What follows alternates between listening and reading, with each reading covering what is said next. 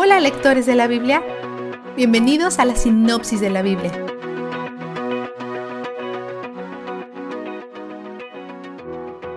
Después de perderlo todo, Job tiene que seguir escuchando y respondiendo al mal consejo de sus tres amigos. En respuesta a Elifaz, Job se defiende, está desesperado, pero no maldice a Dios. Sabe que su dolor no es el resultado de actos de pecado. Un par de las preguntas que los consejeros te entrenan a preguntarte en las dificultades son ¿Dónde está mi pecado en esta situación? ¿Y de qué puedo tomar posesión?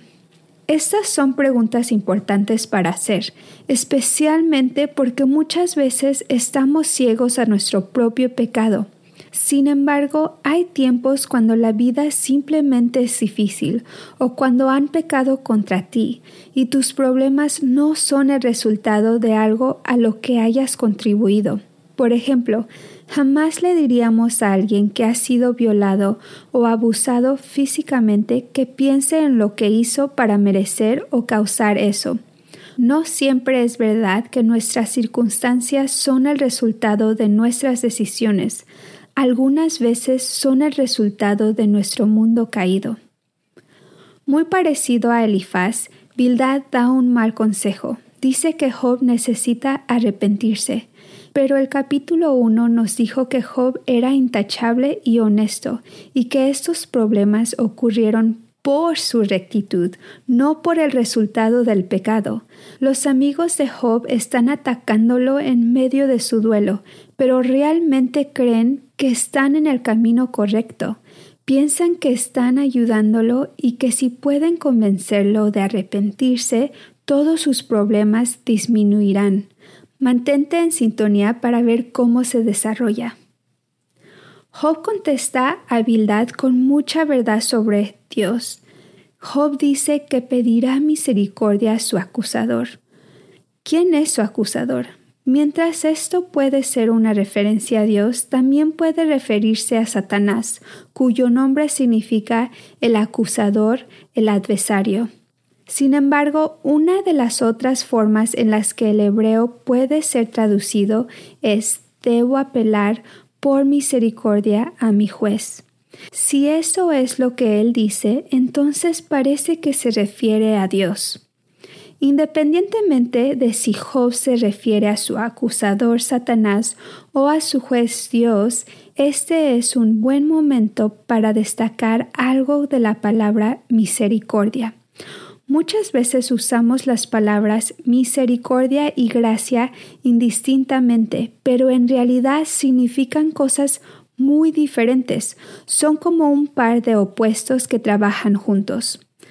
Misericordia es cuando no recibes lo que mereces. Por la humanidad caída, todos merecemos el infierno. Hemos pecado contra un Dios santo y hemos tratado de elevarnos a su rango no merecemos nada más que castigo. El hecho que respiremos ahorita es la misericordia de Dios hacia nosotros. Justo como Él les mostró misericordia a Adán y Eva cuando pecaron en el jardín, Él no nos ha dado la muerte inmediata que merecemos por nuestra rebelión. Por otra parte, la gracia es cuando recibes lo que no mereces, es todo por encima y más allá de no ser aniquilado.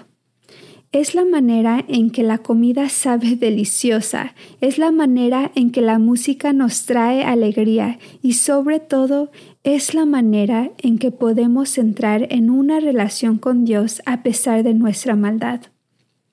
Job no ha hecho nada incorrecto en esta situación, pero sigue siendo un humano pecador y caído como el resto de nosotros. Sabe que merece la aniquilación, pero también sabe que Dios puede seguir mostrándole misericordia porque conoce el carácter de Dios. Vistazo de Dios. El poder de Dios se muestra en la historia de Job. Job habla de su poder en múltiples versículos. Dios le manda al sol, Él hace cosas buenas, Él es sabio de corazón y poderoso en fuerza, pero este Dios enorme también se acerca para intimar con la humanidad, como Job dice en 7:17, ¿qué es el hombre que le das tanta importancia, que tanta atención le concedes? Dios creó y está a cargo de todo, pero su corazón no está fijo en las montañas, ni en Orión o las Pleiades, está fijo en la humanidad. ¡Qué regalo tan impactante! Él es donde el júbilo está.